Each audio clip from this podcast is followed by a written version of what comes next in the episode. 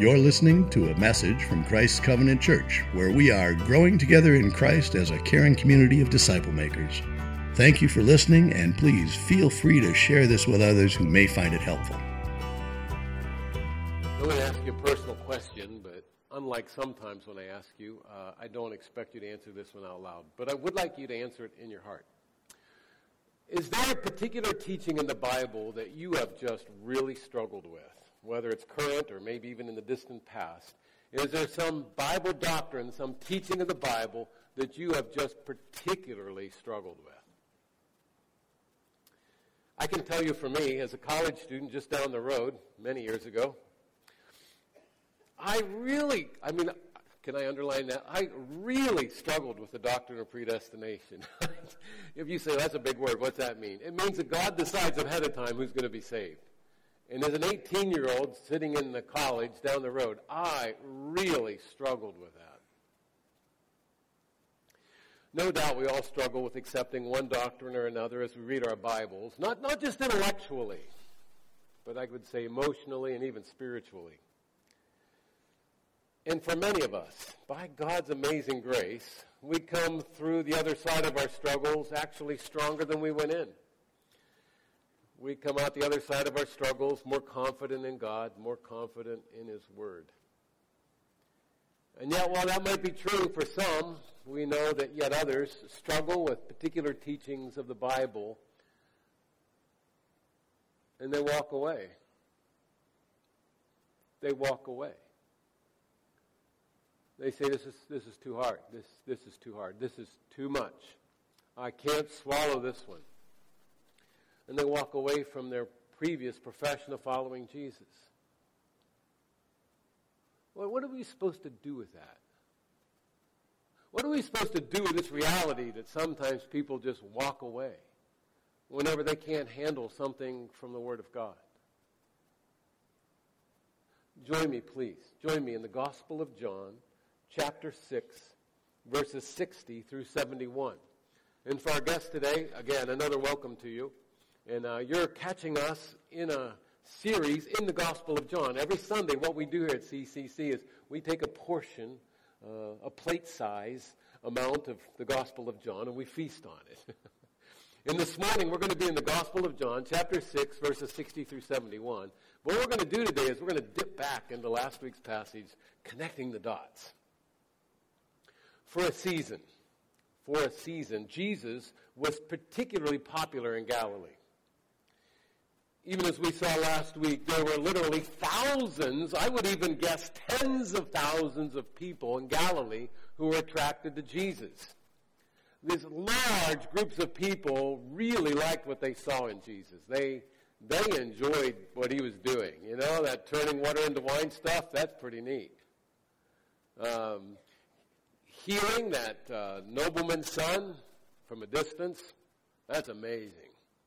They really liked what they saw in Jesus, and some of them would even say they would like what they experienced from Jesus. They enjoyed some of these benefits from Jesus that they had personally experienced. For thousands of them, they enjoyed that miracle across the lake whenever Jesus fed them with those five little loaves of bread and the two fish. They, they, they liked Jesus. If, if this were happening in our era, in our culture, I would say that we would consider Jesus a celebrity. But this most recent teaching of Jesus, this disturbing declaration of Jesus there in the Capernaum synagogue, well, that was just too much. That was just too hard to accept. Have you found John 6? Look at verse 60. When many of his disciples heard it, they said, This is a hard saying. Who can listen to it? This is a hard saying. What are they referring to? What's hard? What's so hard to accept? Well, I'll tell you what. The passage last week was really long. We're not going to read it all, but join me for a few minutes in chapter 6, verses 51 through 58. You follow along as I read aloud, John 6, beginning at verse 51. The Word of God says, Jesus says, I am the living bread that came down from heaven. If anyone eats of this bread, he will live forever. And the bread that I will give for the life of the world is my flesh. The Jews then disputed among themselves, saying, How can this man give us his flesh to eat? So Jesus said to them, Truly, truly, I say to you, unless, you can underline that word, unless you eat the flesh of the Son of Man and drink his blood, you have no life in you. Whoever feeds on my flesh and drinks my blood has eternal life, and I will raise him up on the last day. For my flesh is true food, and my blood is true, dr- true drink. Whoever feeds on my flesh and drinks my blood abides in me, and I in him. As the living Father sent me, and I live because of the Father, so whoever feeds on me, he also will live because of me. This is the bread that came down from heaven, not like the bread the fathers ate, the manna, and died. Whoever feeds on this bread will live forever. When Jesus said that, when Jesus declared that he was the bread came down from heaven, the bread of life, that he was the only one who could give life. The people crowded into that Capernaum synagogue says, this is hard. How can we even listen to this? Well, what was so hard about it? What made it hard? Well, we might assume that what they're saying is this is hard intellectually. This is really hard to get the arms of my mind around. This is hard to understand. No, there might be a little bit of that here. Um, but quite frankly, I think most of the people there in that synagogue understood that Jesus was using figurative language. I think they knew he was talking in metaphor, that he wasn't some twisted guy talking about cannibalism. I think they knew he was talking figuratively. But, but there was something about what he was saying that just too much for them to grab intellectually in the sense that Jesus was clearly implying that he was greater than Moses, and Moses was their hero. And Jesus said some things that made him sound like he had a unique relationship with God, that his relationship with God was different than theirs. So there might have been some intellectual problems. There an intellectual challenge to grabbing what Jesus was saying here, but I don't think that's the main point. In fact, the word hard here doesn't so much mean uh, difficult to understand as it means offensive. I think I would pick that word offensive. The people are saying, What you're saying, Jesus, is offensive to us. Why? What was, make, what was making that so difficult? It was offensive to them in the sense that it was not only challenging their minds, but even more significantly, it was challenging their pride. He, he was pushing on their pride, their religious pride. Let's go back and review. Jesus had made several claims here that they had a very difficult time swallowing. One was, he made a bold claim about himself, didn't he? He said, I am the bread of life. Now, when he said that, I'm the bread of life, can you hear the murmuring going on in the synagogue, maybe under people's breaths? Could you hear someone maybe next to you in the synagogue saying, Wait, what, what, are you saying about yourself, Jesus? You, you think you're better than Moses? Are you, are, are, you, are you claiming to be the Messiah? I can't swallow that, Jesus. Jesus had also made a bold claim about people's need of salvation that they were sinners in need of being rescued from damnation. Now, try to stand in the sandals of the people in that synagogue. th- these were not outright pagans, these were religious people. These were religious people. In our culture, we would say good church going people. And yet, Jesus is clearly saying that they are sinners in need of rescuing from damnation. 52 and 53. The Jews then disputed among themselves, saying, How can this man give us flesh to eat? Jesus said to them, Truly, I truly, I say to you, unless you eat of the flesh of the Son of Man and drink his blood, you have, you have no life in you. He's telling these people they're lost. They're sinners in need of God's saving grace. And then, thirdly, Jesus said something else that was offensive, and that was that these people, even these religious people, had no ability had no power in and of themselves to change their predicament. They, they, did not have the ability to, to pull themselves up by the bootstraps, we would say. Look at 43 and the first part of 44. Jesus answered them, Do not grumble among yourselves. No one can come to me unless the Father who sent me draws him. And I can hear this murmuring in the crowd again.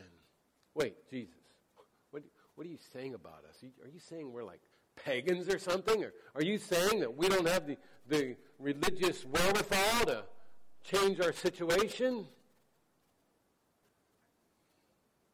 So, how did Jesus respond to this grumbling? You know, by the way, if you read this passage carefully, you'll notice the people never directly took their offenses to Jesus.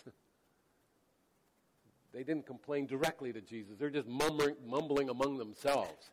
They got this complaining attitude among themselves, whispering and nudging each other and muttering. And, but, and yet it says here that Jesus knew what was in their hearts.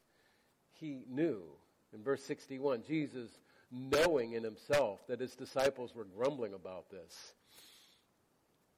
So, what's Jesus going to do? If Jesus were like a lot of celebrities in our day, if he, if he were maybe like a politician, and he found out that what he just said offended people, what do you think he would do if he were like a lot of people today, public figures today? It, would start backpedaling. Yeah, he sure would. He, he would say, "Oh, I'm sorry, I didn't mean to say that. Maybe I mis- maybe I misspoke. Maybe you misunderstood. You know what?" And begin to soften and backpedal here, and because I don't want to lose the crowd, right? I mean, this is kind of neat. I have thousands of people looking for me. I mean, some of these people traveled the whole way across the lake just trying to find me here in Capernaum. This is kind of cool having this followership here. And, you know, we would assume in our day that if Jesus were some sort of celebrity preacher, that he would try to appease the crowd in some way. And, and yet, if you keep on reading here, you'll find out Interestingly, what Jesus does, he doesn't back off, he raises the stakes.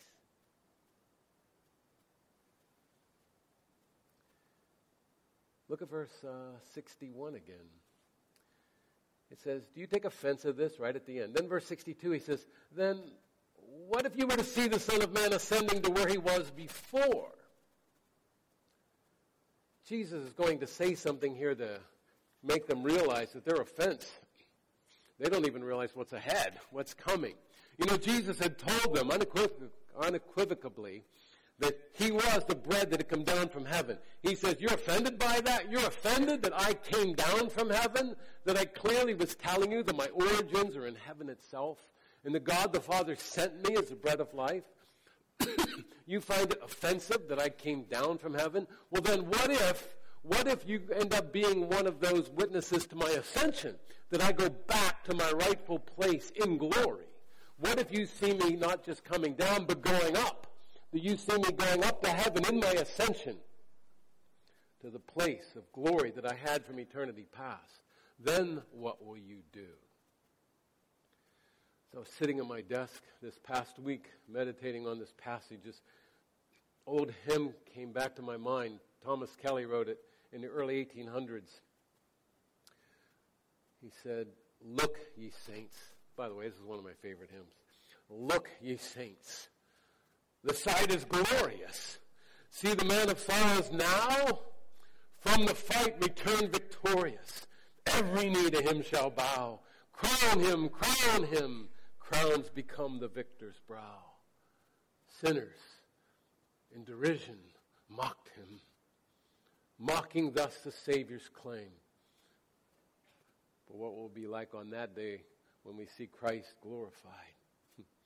but saints and angels crowd around him, sing his title, praise his name, crown him, crown him, spread abroad the victor's claim. And these people would mock Jesus and say, What's this talk? What's this talk of you coming down from heaven? one day they'll see that same one who came down from heaven, ascended and glorified, seated on the throne at the right hand of the Father. And every knee will bow. The sinners that mocked him will be on their faces before the King of Kings and the Lord of Lords. Jesus said, Will you be offended when you see that? Verse 63, Jesus said, It is the Spirit who gives life. The flesh is no help at all. The words that I have spoken to you are spirit and life. Now, why would Jesus say that? Why would he say the flesh is good for nothing? It's the spirit that gives life. Why would he say that? Why would he say that now? Why would he say that now to these people? Well, because they had been relying on the flesh. A lot of the people in that Capernaum crowd that day would have said, hey, in fact, we're going to read this when we get to chapter 8. When we get to chapter 8, there's going to be people pushing back on Jesus and says, hey, wait a minute. We're, we're Abraham's descendants.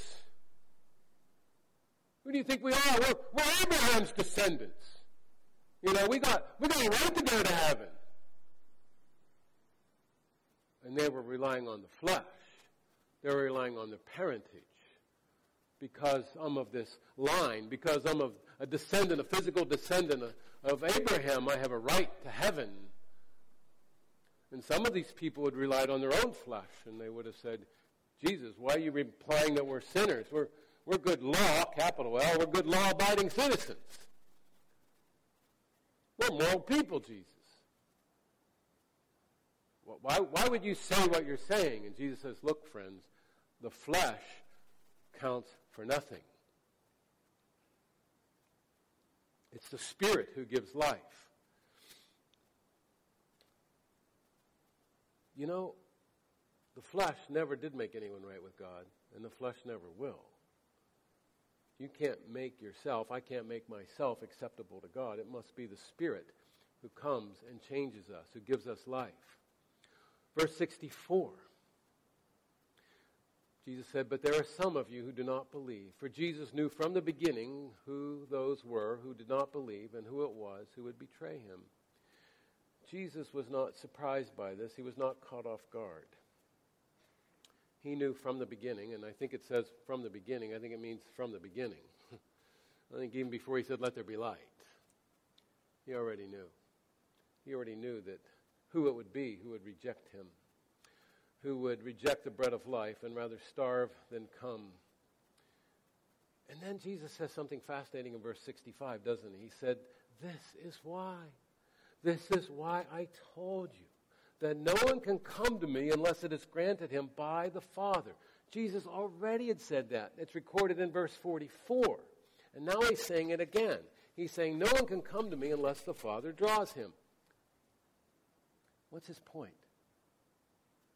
I was reading a Bible study written by A.W. Pink years ago, and he said this. He said, Jesus, he presses upon their minds their moral inability. He affirms their need of divine power working within them. It was very humbling, no doubt. It furnished proof that the flesh profiteth nothing. This would have increased their offense. Jesus is telling them, you think you're good people, you think you can make yourself acceptable to God, you think you're okay with God because of your parentage. Flesh counts for nothing. It's a spirit that gives life. Jesus was dealing with their pride. You see, my friends, without the sovereign, gracious work of the Father, no one would ever come to Christ to be saved. It is both a willful refusal and a moral inability. Sinners are both unwilling and unable to come to Christ of their own initiative. Haven't we already seen this in the Gospel of John? Jesus isn't saying something in John 6 that we haven't already read. Remember how John opens up the Gospel of John. Back in chapter 1, verses 12 and 13. Do you remember that? If not, I'll read it to you. John writes right at the beginning of his gospel, he says, But to all who did receive him, who believed in his name, he gave the right to become children of God, who were born not of blood, nor of the will of the flesh, nor of the will of man, but of God. And clear at the beginning of his gospel, John lays out this foundational premise. He says, People don't come to faith in Christ because of their parentage. They don't come to faith in Christ because of their religiosity. They don't come to faith in Christ because of their sincerity. If people are born again, they are born of God. God must give that life, or there is no life. You know, Jesus could read people's minds. He, he did read people's minds. I can't. I, I confess. I mean, I can't read my wife's mind after 42 years. Did I hear an amen? I can't read minds. But I have a hunch. I just have a hunch.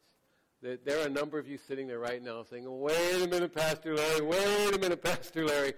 I remember deciding to become a Christian. I remember. I can remember that time in my life when I was convicted of my sin and I decided to turn away from my sin and turn to Christ. How do you explain that? Huh? Have I read anybody's minds? no, that's human experience. I've said the same thing. You know what? You did. I, I won't argue with that at all. You did. You, you decided to follow Jesus. You decided to turn from your sin and put your faith in Jesus Christ. But the question I have for you is how in the world did that ever happen? how did it ever happen that you, all of a sudden, so to speak, wanted to turn away from your sin and turn to Christ? Unbeknownst to you, possibly. Maybe you weren't even aware of it. But what was going on was God was sovereignly doing a work in you to change you inside, and you might not even have realized that the, the, the sovereign surgeon was putting a new heart in you. That the sovereign surgeon was taking out your blind eyes and giving you eyes to see, that, that he was taking your deaf ears and giving you ears to hear. That old stony heart's gone and there's a heart of flesh. Your dead soul became alive. And you said, I want Christ. I want Christ. And yes, you did. But the only reason you wanted Christ was that he had done the miracle of sovereign grace in your heart, giving you a heart that would love the son that previously you would have rejected. I'm sorry, I've had a lot of old hymns in my mind lately. but there's another old hymn that says, uh, I sought the Lord, and afterward I knew he sought my soul to seek him seeking me. It was not so much that I took hold of you, but that you took hold of me. And you know, as we grow in grace and we read our Bibles and, and we see more in the Bible about God and His grace, we realize, oh, that's what happened to me. Oh, that's what happened to me. That God gave me, a dead soul, new life. Hmm. Let's go back to Capernaum. How are the people going to respond to this? Look at verse 66. After this, many of his disciples turned away and no longer walked with him. After this, many of his disciples, people who were, we would say, professing Christians, walked away. They rejected the teaching of Jesus, the doctrine of Jesus. They said, We just can't accept this. This is too much. This is intolerable. I can't stomach teaching like this. And they ended up rejecting Jesus himself. They walked away. They walked away from the bread of life. The only one the only one that could give them life. And they walked away. They chose to starve rather than come to the bread of life. There's a difference, my friends, between having a profession of faith and having the possession of faith. Is this not true in our day as well? This is not something isolated to a Capernaum synagogue 2,000 years ago. Are there not many people today who profess faith in Christ and yet do not possess Christ? Some people approach Christian truth as if it's some sort of buffet table. That I look at this buffet table of doctrine, I look at this buffet table of teaching, and I really like this one. I think I'll take that one. Ugh, I don't like that one. I think I'll leave that one. And all that stuff over there, no, it's not for me, man. and approach Christian truth as if somehow we can, we can customize Christianity to, to fit our own preferences, you know, and, and, and I just want to customize my Christian, my Christian thought to, to be acceptable to myself, that I'm comfortable with it, you know. This is what it means to me. And they not only seek to customize Christian doctrine, they seek to customize the Christian life itself. Well, why did you become a Christian? Well, I was having a hard time in life, and I thought maybe Jesus could make my life easier. I, I just wanted to have a happier life, so I came to Jesus. Praise God if He makes your life happier. But my friends, Jesus didn't promise us an easy life. He said, if they hated me, they're going to hate you. Says in the Bible that all who live godly in Christ Jesus will suffer persecution. This is on my mind because why we're here today. I have a firm belief from things I've been reading that maybe even today, maybe on this date on the calendar, we are going to have a number of brothers and sisters in Christ in Afghanistan dying for their faith. There are some right now who are being charged with a death sentence for being Christ followers today. And we might meet these people in heaven and realize, oh, we prayed for you that you would be strong when you died for the faith on March 4th, 2018 and we have it easy here. But what if it gets hard, friends? What, what if it gets hard for us or our kids or our grandkids? Is Christianity something we can just custom design when, when it makes life better for us, easier for us? That we walk away from Christ when it gets hard? When we have to suffer for the gospel?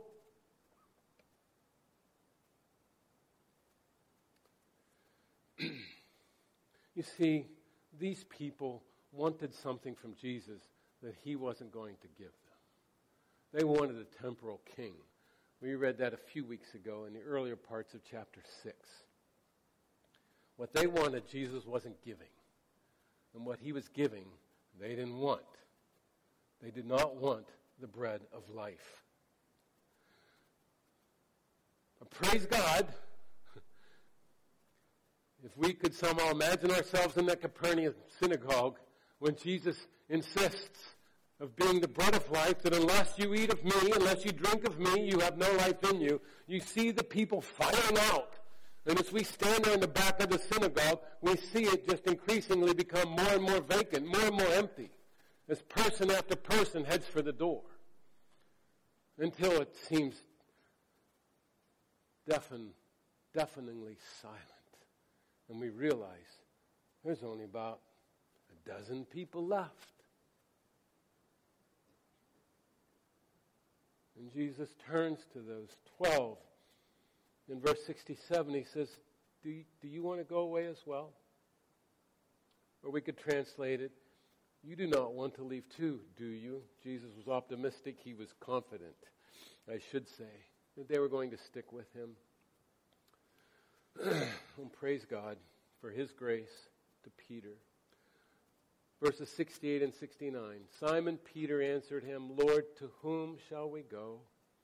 You have the words of eternal life, and we have believed and have come to know that you are the Holy One of God. Clearly, the Spirit of God has been at work in Peter's life. And he says, Jesus, there's nowhere else to go. There's, there's, there's no other way. No one else has the bread of life. No one else can give us eternal life. Jesus, you're it. If we leave you, there's nowhere else to go. And he professes Christ as the Messiah. You see, friends, a few minutes ago, as that Capernaum synagogue was crowded with people, almost everyone in that Capernaum synagogue would have professed to be a follower of Jesus Christ. Almost all of them. And yet now there's a handful left. One of the evidences of true conversion is perseverance in the faith. It isn't that you prayed a sincere prayer one day or you said the right words. It's perseverance in the faith. It's that you stick with Jesus. Temporary disciples of Jesus are not true disciples of Jesus. Later, John would write several letters. The first letter, 1 John chapter 2, verse 19, he said, listen carefully, John would later write, They went out from us but they were not of us. For if they had been of us, they would have continued with us. But they went out that it might become plain that they were not of us. Now, there's a lot of prepositions there, but did you follow what he was saying? He's saying there's lots of people who profess to be part of the church. They profess to be Christians, but they turn their back on Christ and his people, and they go out never to return. We're not talking about a temporary slippage here, but we're talking about people who go back to their BC ways. They go back to their BC lives. And John says the very fact that they went out, didn't come back, the fact that they went out shows, makes it clear that they never were true disciples.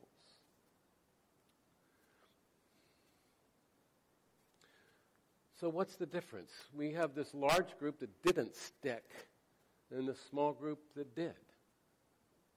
Why, why do some people eat of the bread of life while other people choose to starve rather than come to Him? What, what makes the difference? What, why do some people starve and some people eat of the bread of life? Look at verse 65. Jesus repeats this. He wants us to get it. He said, This is why I told you that no one can come to me unless it is granted to him by the Father. That's the second time he said it in the same setting. The Bible is quite clear in its teaching that all of us, all of us, have been so affected and infected by sin that we are both unwilling and unable to turn to God, turn to Christ in faith. God must do the miracle of making our dead souls live, or we would never be right with Him through Christ. I was sitting at my desk and I started writing out verses where I see this, and it's a rather long list, so I had to pick. Let me read you several of these. Probably the most well known ones, Romans chapter 3. Romans chapter 3, Paul writes in verses 10 through 12. This is quite clear. Listen carefully. Children, you can listen to this too. None is righteous. No, not one. This is the word of God, friends. No one understands. No one seeks for God. All have turned aside. Together they have become worthless. No one does good, not even one. Now, if you want to picture this with me, there, there's what, 7 billion people or so alive in the world right now? Well, if you took all the 7 billion people in the world right now and you could somehow line them all up, and then you could find all the people who've ever lived and add them to the crowd, so we have billions of people lined up. And apart from, listen carefully, apart from the intervening grace of God, if you were to shout to that crowd of billions, any of you who want to turn your back on your sin and turn to Christ in faith, take a step forward, you would watch a crowd of billions.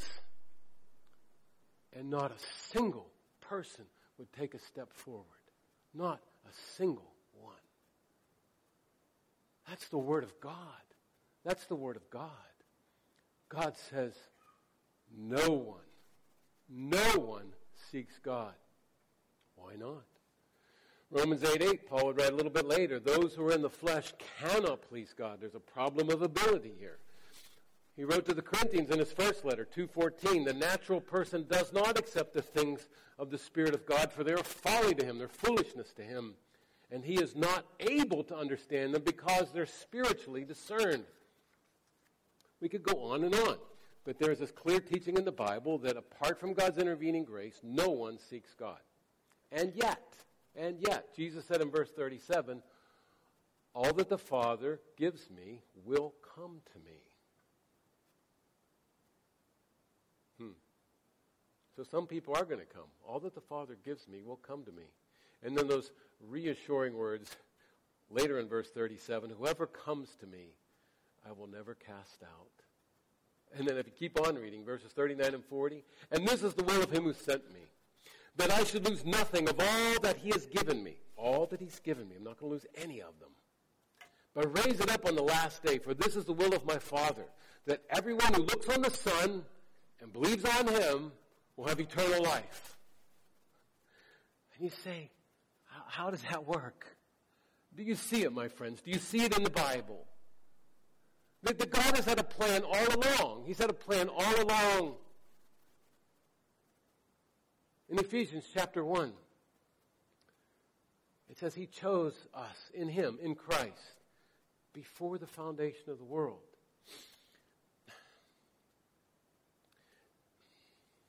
Sometimes people look at Jesus with a sense of pity. You know, poor Jesus. He came and did everything he could do, you know. He did everything he could. And you know, all these people walk away. Poor Jesus. Like he sure must be disappointed. He, he sure must feel like this isn't working. My friends, Jesus, Jesus knew that he was not on a fool's errand. When Jesus left the glories of heaven to come to this planet, he knew for certain that he was on no fool's errand, that he was on a mission that would be successful. Because in the eternal counsels of the past, the Father had promised him an inheritance of the nations. That Jesus would have a people. That the Father gave him a people that he was to come and redeem. And Jesus knew that he would be successful in that mission, that he would redeem a people for himself. The elect, the bride of Christ, the people of God. However you want to say it. Peter says, But you are a chosen race, church. You're a chosen race, a royal priesthood, a holy nation, a people for his own possession, that you may proclaim the excellencies, excellencies of him who called you out of darkness into his marvelous light. You and I, my friends, are objects of his sovereign grace. Jesus knew, even as the people walked away, that his mission was not a failure that he came to redeem his people from their sins. How does that happen? How does it happen? Well, he sovereignly takes blind eyes and makes them see. He sovereignly takes deaf ears and makes them hear. He sovereignly takes hearts that don't care about Jesus and gives them a heart of flesh that does love Jesus. He takes dead souls and makes them alive. Gladys and I were talking just a day or two ago about Ephesians chapter 2.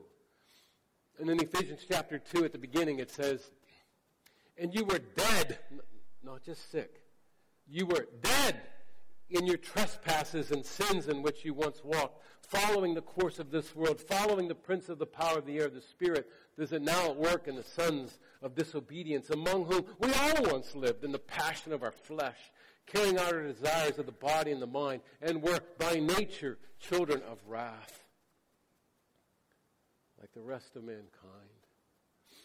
And then, my friends, the next two words are some of the most precious words you will ever read in your Bible. But God. Here we were, friends, without hope and without Christ. We, we, were, in, we, were, in a, we were condemned we were in a predicament that we couldn't fix, that we were by nature children of wrath, children of God's wrath. But God, Paul writes, being rich in mercy, because of the great love with which he loved us, even when we were dead in our trespasses, made us alive with Christ. By grace you have been saved. And you say, why do some people hear the voice in common, others hear the same voice and turn a deaf ear? Why do some people look at the bread of life and say, I want to feast on him, when others make a wretched choice and rather starve than come to the only one who can give them life? It is the grace of God that any of us, that any of us come to the bread of life. So, how are we supposed to respond to this passage? Let me talk to those of you here today who are not yet followers of Christ. Some of you children, some of you teens, and some of you adults. Listen, listen, young friends, older friends, listen to the astonishing, astonishingly gracious promise of Jesus. He said, Truly, truly, I say to you, whoever believes in me has eternal life. I am the bread of life. What an astonishingly gracious promise from the lips of our Savior. He's saying, Come to me. And I ask you today, will you abandon all of your foolish and fruitless efforts to make yourself acceptable to God? It will not work. The flesh counts for nothing. You cannot make yourself acceptable to God. It's foolish and it's fruitless. But will you come today to the bread of life and say, Please give me, an ill deserving sinner, new life? And he will.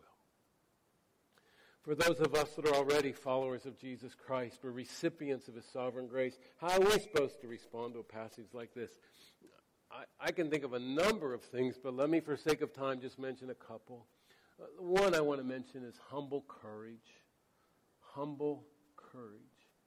And what I mean by that is this you and I have been given the assignment by our leader, Jesus Christ, to take the gospel to our world. And if Jesus experienced this kind of rejection, ought not we to assume that we could also experience rejection? Now, you're going to talk to people at your work, your school, your family table who snub their nose at Jesus Christ.